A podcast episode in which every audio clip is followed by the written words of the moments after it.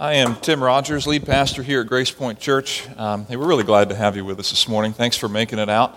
Uh, appreciate your presence with us. Um, and we hope, as every Sunday morning, um, that Mary doesn't preach. No, I mean, we hope, as in every Sunday morning, that you're encouraged by your time with us and refreshed and renewed in your faith and your walk. And if you are here this morning and you don't know, um, really about Jesus or you're not really sure about your place uh, in terms of God and, you know, do I believe him or not, hey, we're glad to have you here uh, just exploring and, and, connecting with us in a relationship. We're glad to have you. Thanks for being here this morning.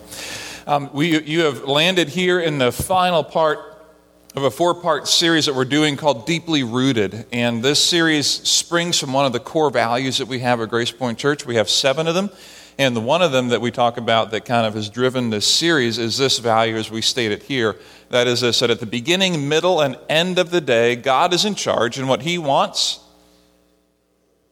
goes. Awesome, good. At the beginning, middle, and end of the day, God is in charge, and what He wants goes. And with every core value, we try to lay with it a corresponding question so that we can reflect on that value and not just say, well, isn't that a nice value? But rather, how is my life now lived in reflection on that? And so every core value, we have a corresponding question. And our question with this one goes this way How much authority am I willing to give God and His Word in my life? How much authority, as I think about that value of this body that at the beginning, middle, and end of the day, God is in charge, and what He wants goes. And then my question and reflection to that is how much authority am I willing to give God and His Word in my life? Which is a really big question, isn't it? I mean, that's a huge question. How much authority am I willing to give God and His Word in my life? Because He's not going to overtake you sometimes to do what He wants. He's going to work with your will, okay, in obedience to accomplish His glory and His purposes. And here's what we know we've said this uh, already in this series that as much as we say that I'm committed to the things of God, or maybe, you know, I've, I've made a commitment that I'm going to believe in God and move forward with Him, that we always, because we're humans, we have an ebb and flow in every commitment that we have, right? Right? I'm committed to my sports team until they begin losing, right? We've covered this material before if you've been with us. Yeah, I'm with the Phillies until they tank, and then I'm not really, yeah, I don't really want to go spend my money and see them anymore, right? Same deal with marriage, right? I mean, hey, we're committed, and then there were some hard times, and I mean, I'm still kind of lucid, but I'm not as committed as I was, and then I need to be recommitted. People renew their vows and things like that. That there's ebbs and flows to every commitment. You're committed to your work, until there's another job offer that's a little better, and then you're committed to that job offer, right? I mean, they're just kind of ebb and flow. So the question that we have about commitment on this series in particular is finally this How am I responding right now to God and His Word? Okay, if you've ever made a commitment and said, I kind of want to live my life oriented around the truth of God and the value of God, the question now is put before us, as in this moment now. How am I responding right now, as you stop the process of your life and say, right now, how am I responding to God and His Word? Right now, right now.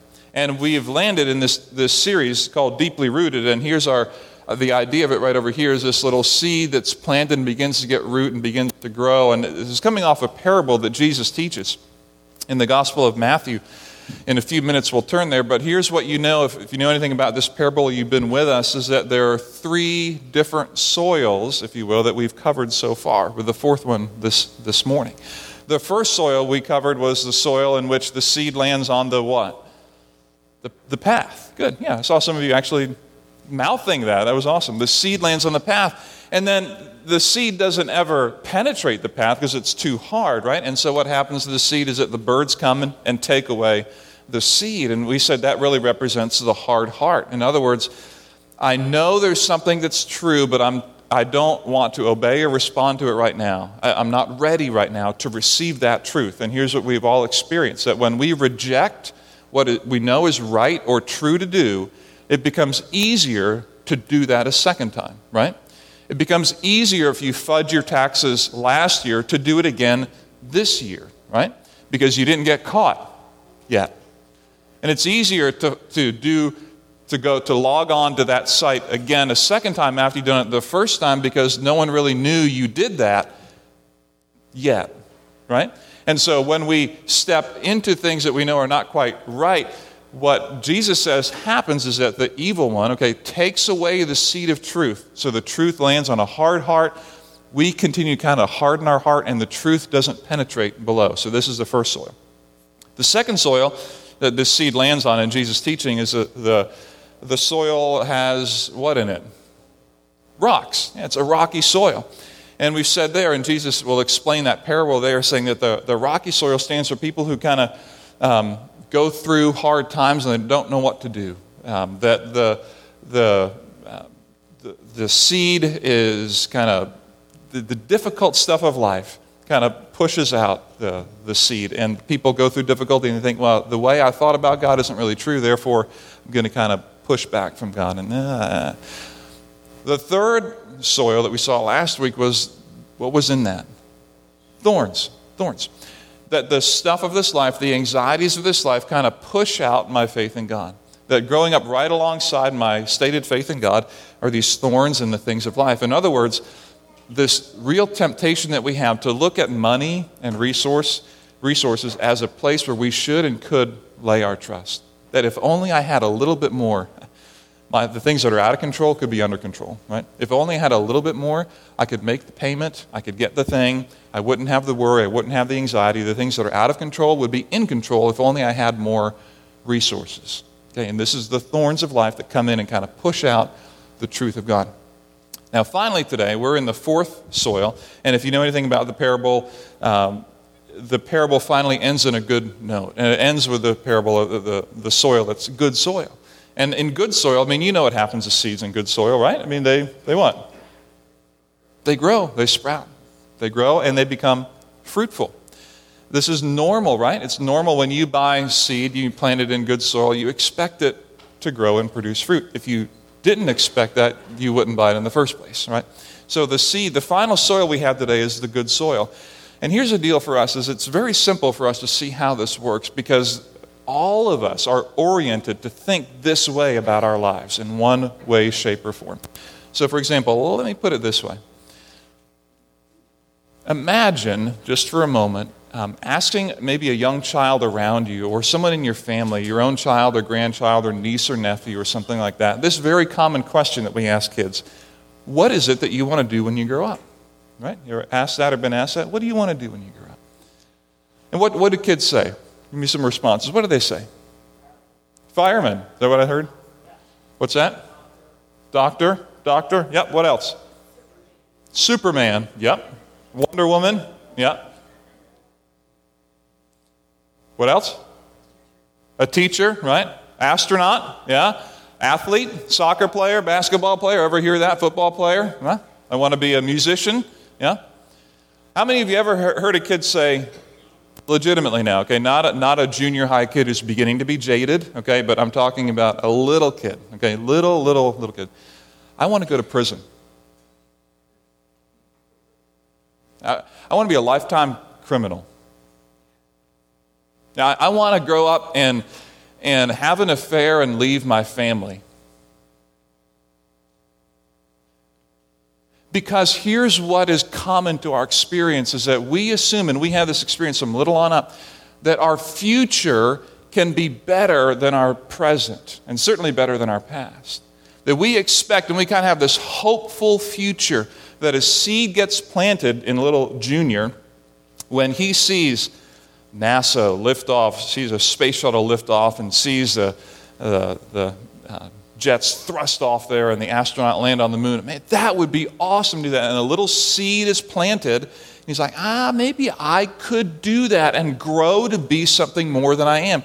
They watch TV or whatever. They see the X Games, the BMXers, they see the skateboarders, they see the, the athletes do and they do And that. Man, that would be awesome. I mean, I can only jump this high right now, but maybe if I keep trying, I can jump like this high, you know? I mean, get, and then maybe I could. And there's this general hope that we all have from little on up that our future will be more fruitful or productive than our present.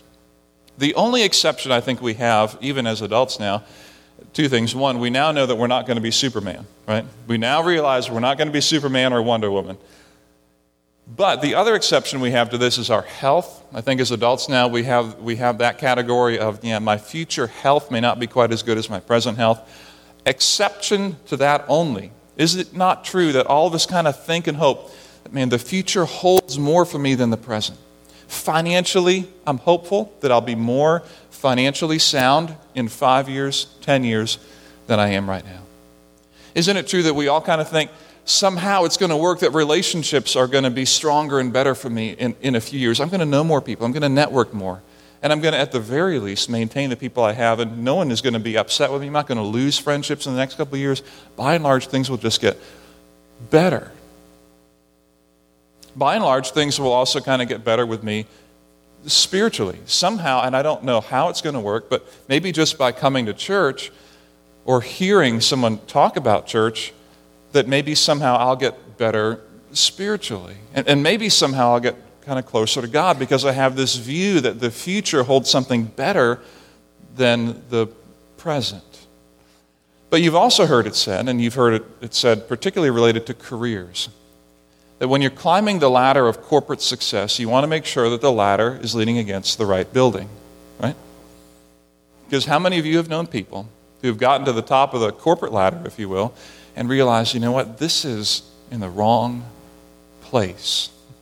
This is not as cool and helpful and great as I thought it was. Right? Experience the regret of a future that we thought was better than the present, but actually was off center. And this morning, what I want to tap into for us is this idea that for all of us, we have this general hope, and it's often not verbalized. Okay? It's often not verbalized that there is a future. There's in the future I will continue somehow to grow. I will continue somehow to step into good things. I will kind of get better holistically than I am now. And this is what often keeps you going. In fact, you know this is true because when you feel discouraged or depressed, at a Monday morning blues kind of depressed, it's often because you've lost hope in a future that is better than the present.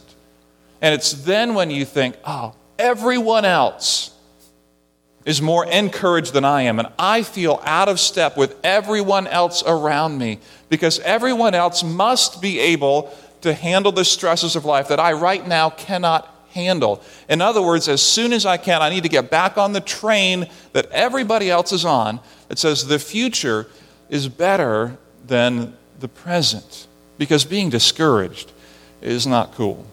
It's not fun. It's not, excuse me, a good place to be.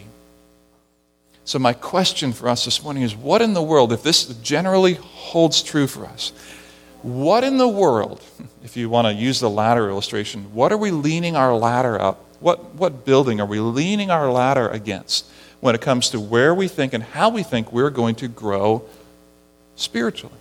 How in the world are we going to grow in our faith in the future. In other words, is it good enough for us just to come and hear and participate now and then in the things of God? What does it look like for the seed that's planted in good soil to grow and produce a crop? What in the world does that look like for us? And how can we be sure that we are planting, if you will, or planted in the right spot? What does the future look like? Because here's what I'm afraid will happen for us that without reflection on this, I'm, I'm, I'm afraid that our lives will be invested and spent just kind of vaguely hopeful that somehow my faith will be strengthened without a plan or a focus for how I'm going to multiply the gift of God in my life. And that by the time your life comes to an end, you will look back and you will say, Why wasn't I more fruitful? Why wasn't my family more impacted by my faith? Why is it that my kids are doing this and doing that? Why, was, why isn't my business model reflecting more of the grace and glory of God? And why is it that that business model got it and why, why didn't I get it? My concern for us is that without stopping to think about how is my soil uh, working, that we're going to miss this. Now, let me say this finally, and then we're going to get into the text. Um, if we had to choose, if we had to choose what soil we'd be in, and we had four soils so far, we have the path and the rocks and the thorns and the good soil. Uh, most of us this morning would not, if we look at the, the first three, we call them successes or failures, most of us would have to say the first three are kind of failures, right? Like, yeah, that, that yeah, that, that didn't work. The path didn't work. Boy, that person who rejects the truth, that's kind of a failure. The rock, and they're not solid and deep enough, that's kind of a failure. And the thorns, boy, that's kind of a failure too. You're kind of not trusting God. And then, if I had to put myself somewhere, and I'm not going to raise my hand if you were to ask me to raise my hand, but, you know, I generally kind of feel like I'm trusting God, you know. I generally feel like I'm in a good soil. Most of us, if we had to choose, if we had to put ourselves somewhere, if you are anywhere in the range of someone who says, I want to trust God with my life, you'll put yourself in the good soil, right? Now, you'll also say this, though, because you're, I know you'd say this because I'm going to say this. and that is, I would say, yeah, but even if I'm in the good soil, I'm not as good as somebody else. Like, I'm not going to claim that I'm better than anybody else. I'm just, I mean, I have all of this as a part of my life, right? There's places in my life that are hard, places in my life that are rocky, and places in my life that are thorny, but kind of overall, I'm hoping that my life is, is it the good soil?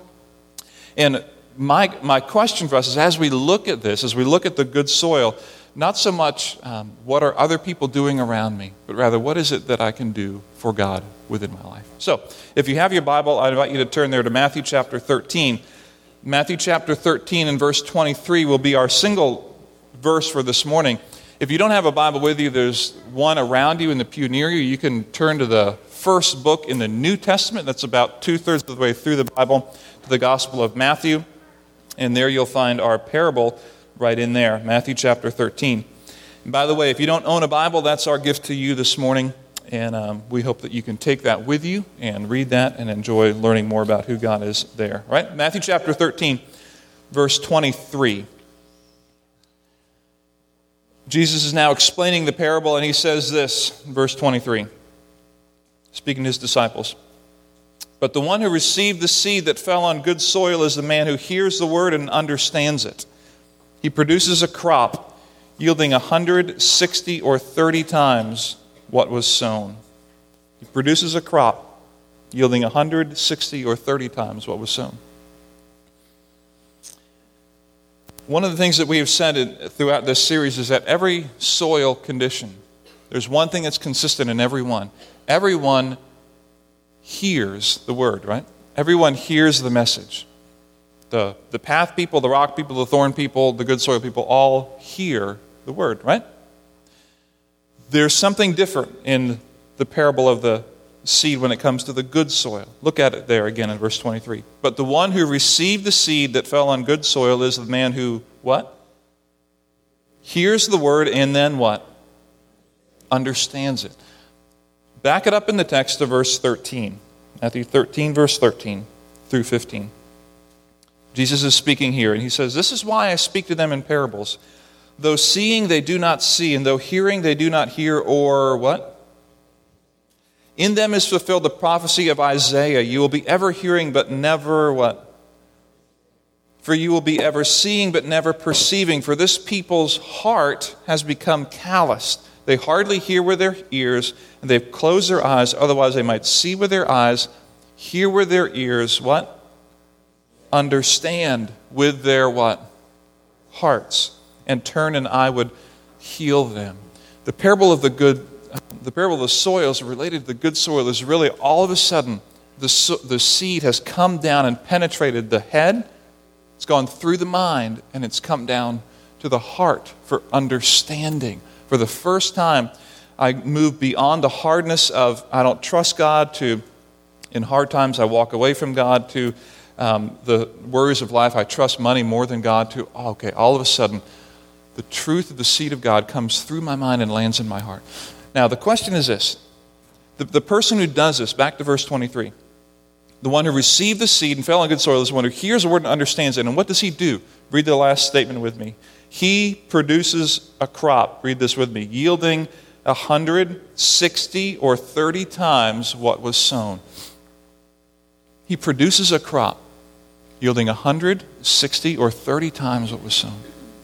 So this is, this is the ultimate litmus test, okay? If I want to say that my life is in the good soil, and the seed of God has somehow landed in the good soil, Jesus says, okay, He produces a crop, yielding 160 and 30 times what was sown. That's pretty significant, isn't it? Whatever is sown in you is then produced, and the result is a multiplication beyond you 160 or 30 times what was sown in you. Right? This is the good soil. If we put ourselves here and say, yeah, I don't really want to be identified with the failure of the hard path and the failure of the rocky and the failure of the thorns, I'd really rather believe that I'm for God and He's for me and the good soil, that would be great. So then He produces a crop 160 or 30 times what was sown. Now the question is, what in the world does this look like to produce a crop? What does it look like to produce a crop?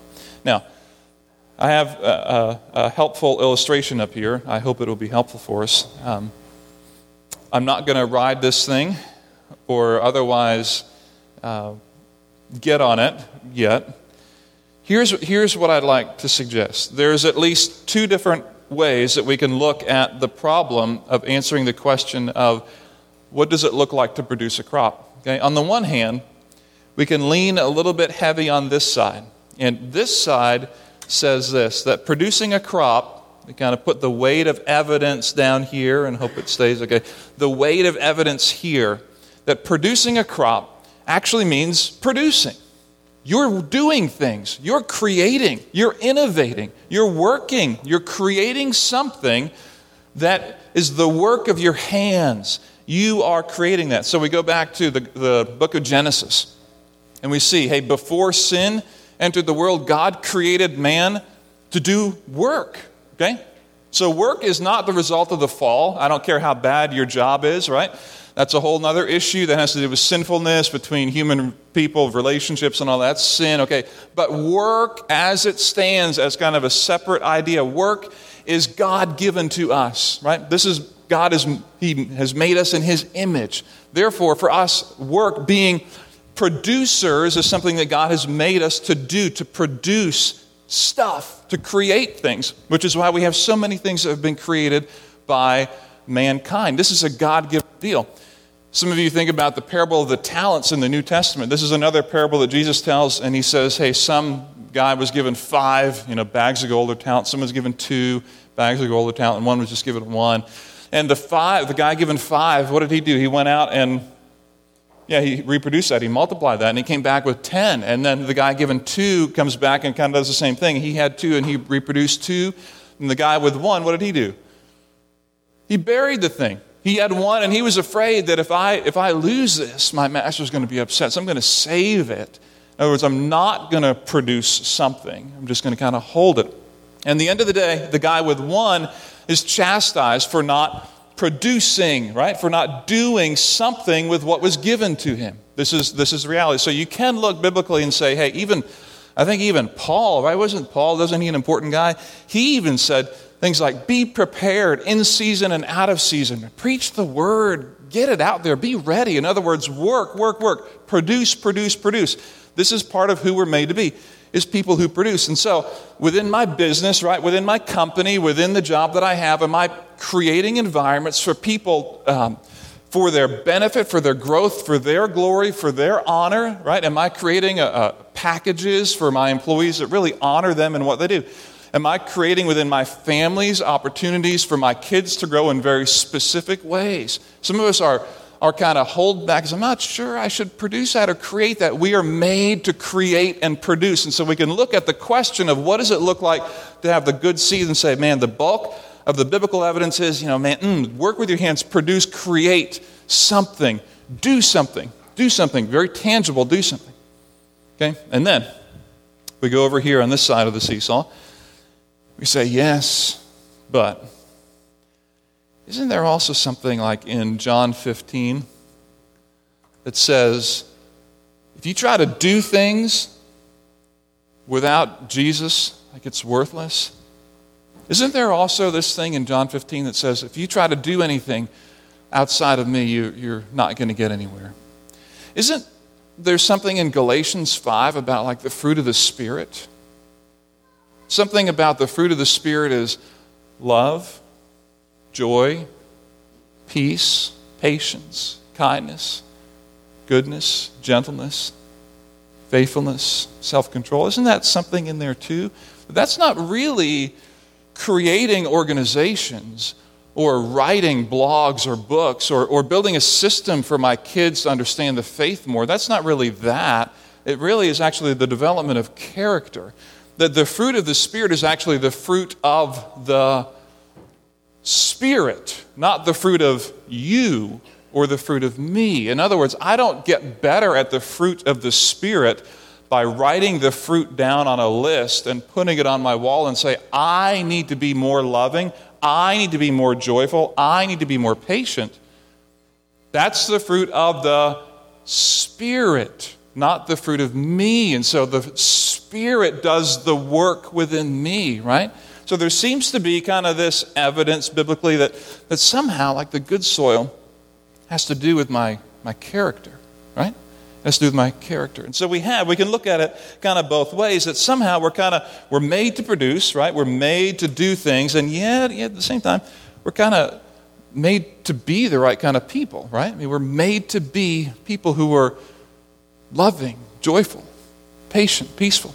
And isn't it true that we honor both types of people in our world? Isn't it true that many of you who started businesses or who are um, trying to figure out how to do parenting well or whatever it is you might be trying to do, you know, retirement planning or, you know, getting into uh, real estate or whatever you're trying to get into, you look at people who've produced in your field, right?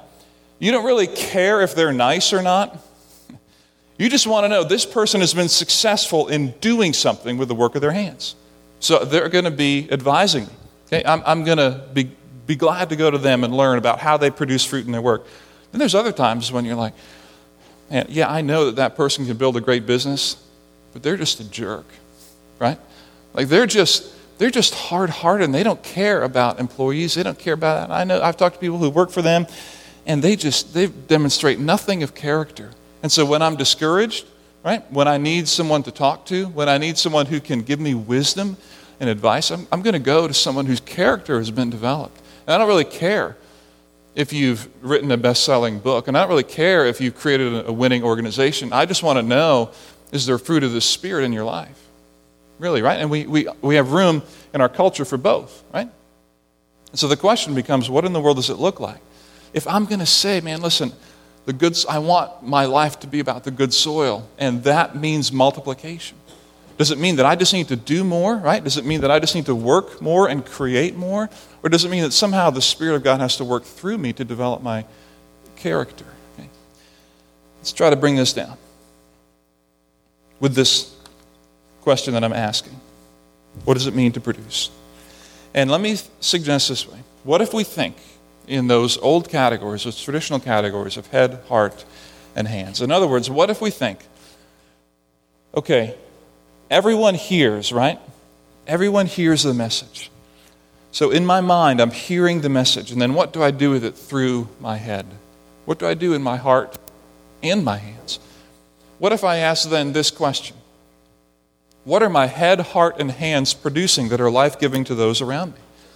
What are my head, heart, and hands producing that are life giving to those around me? If I want to reflect in my world legitimately on whether my heart is good soil, I have to ask okay, is the fruit of the Spirit evident in me? In other words, do people who are around me see my heart, right? See the character in my heart and my life and get life from that? Seriously, when you, when you walk into work and it's a stressful week and this person is kind of beating up on that person verbally or emotionally, I mean, you, you know this happens they're talking kind of behind the back, and there's, yeah, they make more, and I wish they made more. And then you get a call from a family member at home, and it's like, oh, I can't believe that dad's doing that, and mom and my sister did this, and you can't. But don't tell them I'm upset. You know, we're not going to talk about that.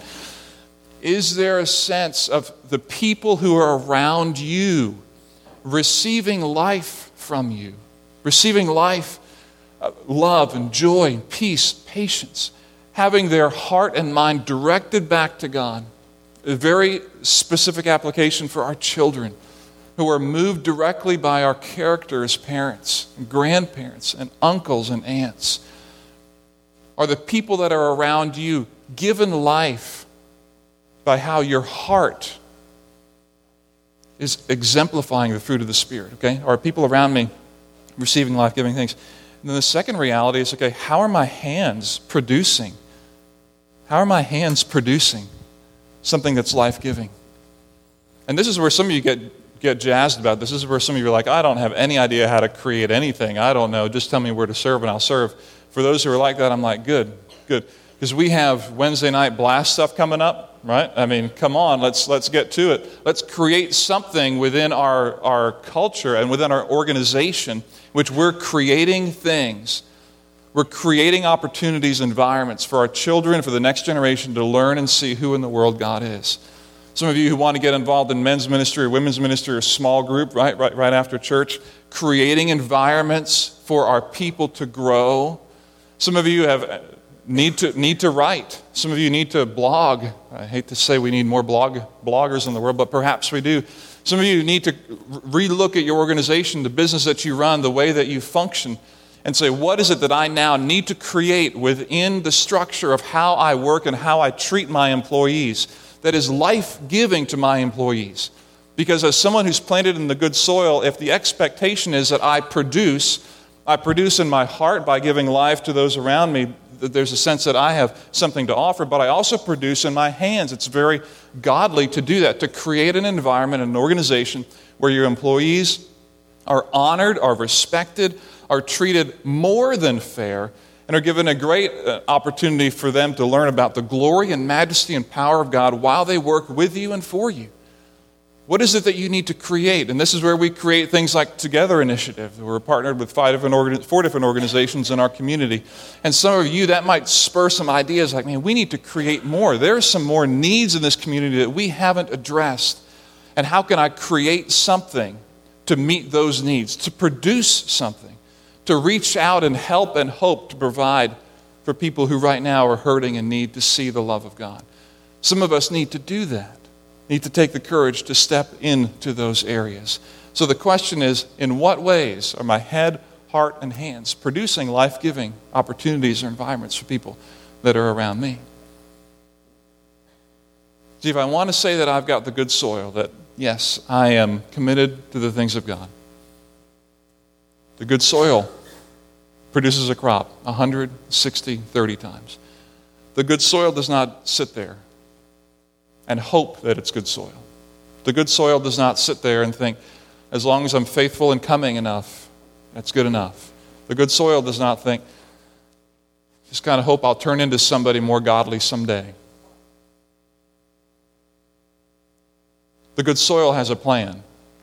The good soil has an initiative. The good soil has this passion, this desire, this interest to say, God, make something of my life. Develop my heart. Use my hands to create within this world where you have placed me the opportunity to be life giving to people around me, to produce and create 160, 30 times what was sown in me. I don't know where that lands for you specifically, but this issue is so real for us. It produces, it creates. This is part of the good soil. We've covered four soils in our series and to be honest, uh, we all land in different parts of them. Four soils. The first is the path, the hard heart that rejects the truth. The second is the rocky soil, a shallow faith that stumbles during hardship. The third is the thorns that struggle to trust God more than money and our stuff. And finally, the good soil, the fruitful life. And if we're honest, okay, we, we land in all of these at different times. Right? If we're honest, we land at all of these in different times. There's some things that I just reject. I know we're not are true and I have a hard time believing. There's times when I just struggle through hardship. There's times I want to trust money more than God. And there's times that I hope that somehow I'm producing something. So, where does it land for you right now? If the question comes back to where am I right now related to this core value, uh, I don't have it up here now, related to this core value that God is in charge. The beginning, middle, and end of the day. He's in charge, and what He wants goes. If that is true, if that is true, how much authority am I willing to give God and His Word in my life right now? In what one area? In what one area right now? And for, for some of you, it might be, I just don't believe God about this, or I'm going through a hardship on this thing, and I just wish that I were, and I'm not. And, I, and I, mm, I'm struggling to trust God compared to money and resources in my future. Or finally, you know what? I need to produce something. I need to create. I need to rethink and innovate what I do and how I do it. I need God to work in my character in this way. What is it? What one thing? At the end of the day, the seed of the kingdom of God is planted And yes, it lands in all places for us, it lands in all places for me. But at the end of the day, we want, I know you want this too, the seed to land in good soil, that it'll produce a crop 160 and 30 times what was sown. And that never happens by accident. Let's pray. Our good God and Heavenly Father, thank you for the opportunity this morning to be here, to reflect on the truth of your word and this parable and this story. I pray for us this morning that you give us courage to look again and ask the question of where am I producing? And where is the life giving message of Jesus coming through in my character and in the work of my hands? What am I producing? What am I creating? And what is being created and produced within me that offers life to the people around me? And I pray that you would strengthen and renew us, Father, to trust you to obey you, no matter what comes. That when we go through the difficult times of being on the path or being planted, we feel like in the rocks or the thorns kind of pushing out the things of this life, that, that we could trust you, that we could obey you to lead us, to walk in the way in which you have led out for us to do. I pray that you give us that courage and that vision together this morning. In Jesus' name we pray.